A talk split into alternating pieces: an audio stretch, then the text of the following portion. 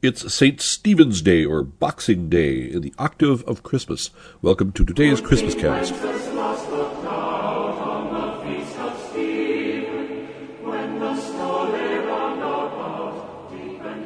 Let's get a little bit of history from Blessed Ildefonso Schuster. This is from the Sacramentary.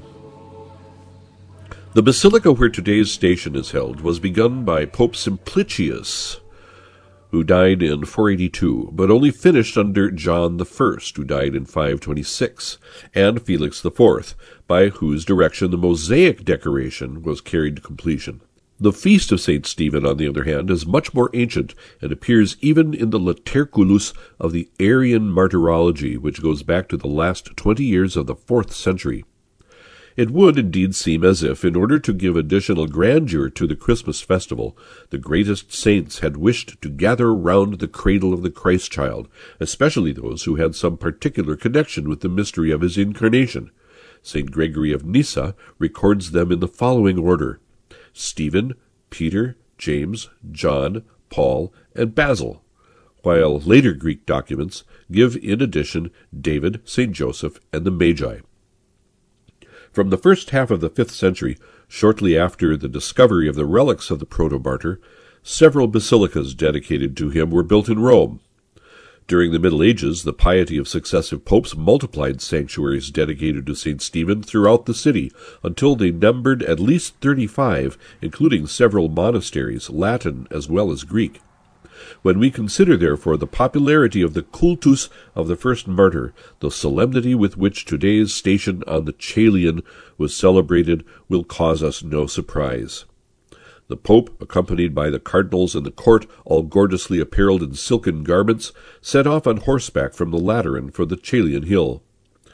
The trappings of the papal charger were of rich scarlet, while the pontiff wore the tiara and the white paenula, which was the travelling dress of the ancient Romans.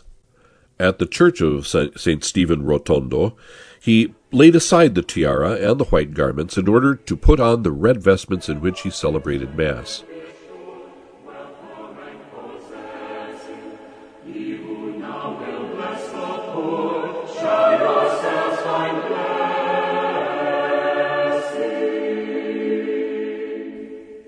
From the Acts of the Apostles Stephen, full of grace and power, did great wonders and signs among the people. Then some of those who belonged to the synagogue of the freedmen, as it was called, and of the Cyrenians and of the Alexandrians and those of Cilicia and Asia rose and disputed with Stephen. But they could not withstand the wisdom and the spirit with which he spoke. Then they secretly instigated men who said, We have heard him speak blasphemous words against Moses and God. And they stirred up the people and the elders and the scribes, and they came upon him and seized him and brought him before the council, and set up false witnesses, who said, This man never ceases to speak words against this holy place and the law. For we have heard him say that this Jesus of Nazareth will destroy this place, and will change the customs which Moses delivered to us. And gazing at him, all who sat in the council saw that his face was like the face of an angel. Stephen then delivers his speech to the council, and afterwards, when they had heard these things, they were enraged, and they ground their teeth against him.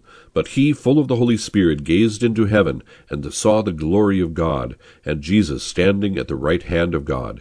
And he said, Behold, I see the heavens opened, and the Son of Man standing at the right hand of God. But they cried out with a loud voice, and stopped their ears, and rushed together upon him. Then they cast him out of the city and stoned him. And the witnesses laid down their garments at the feet of a young man named Saul. And as they were stoning Stephen, he prayed, Lord Jesus, receive my spirit. And he knelt down and cried with a loud voice, Lord, do not hold this sin against them.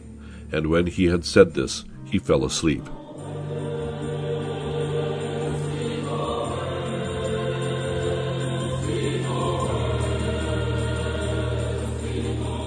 O Saint Stephen, first martyr, you who went all the way to the gift of your life for our Lord, help me to bear witness in my turn to the truths of the faith without letting myself be shaken by aggressive people and to forgive my neighbor so that I might share one day your happiness in heaven. Father Patrick Troadec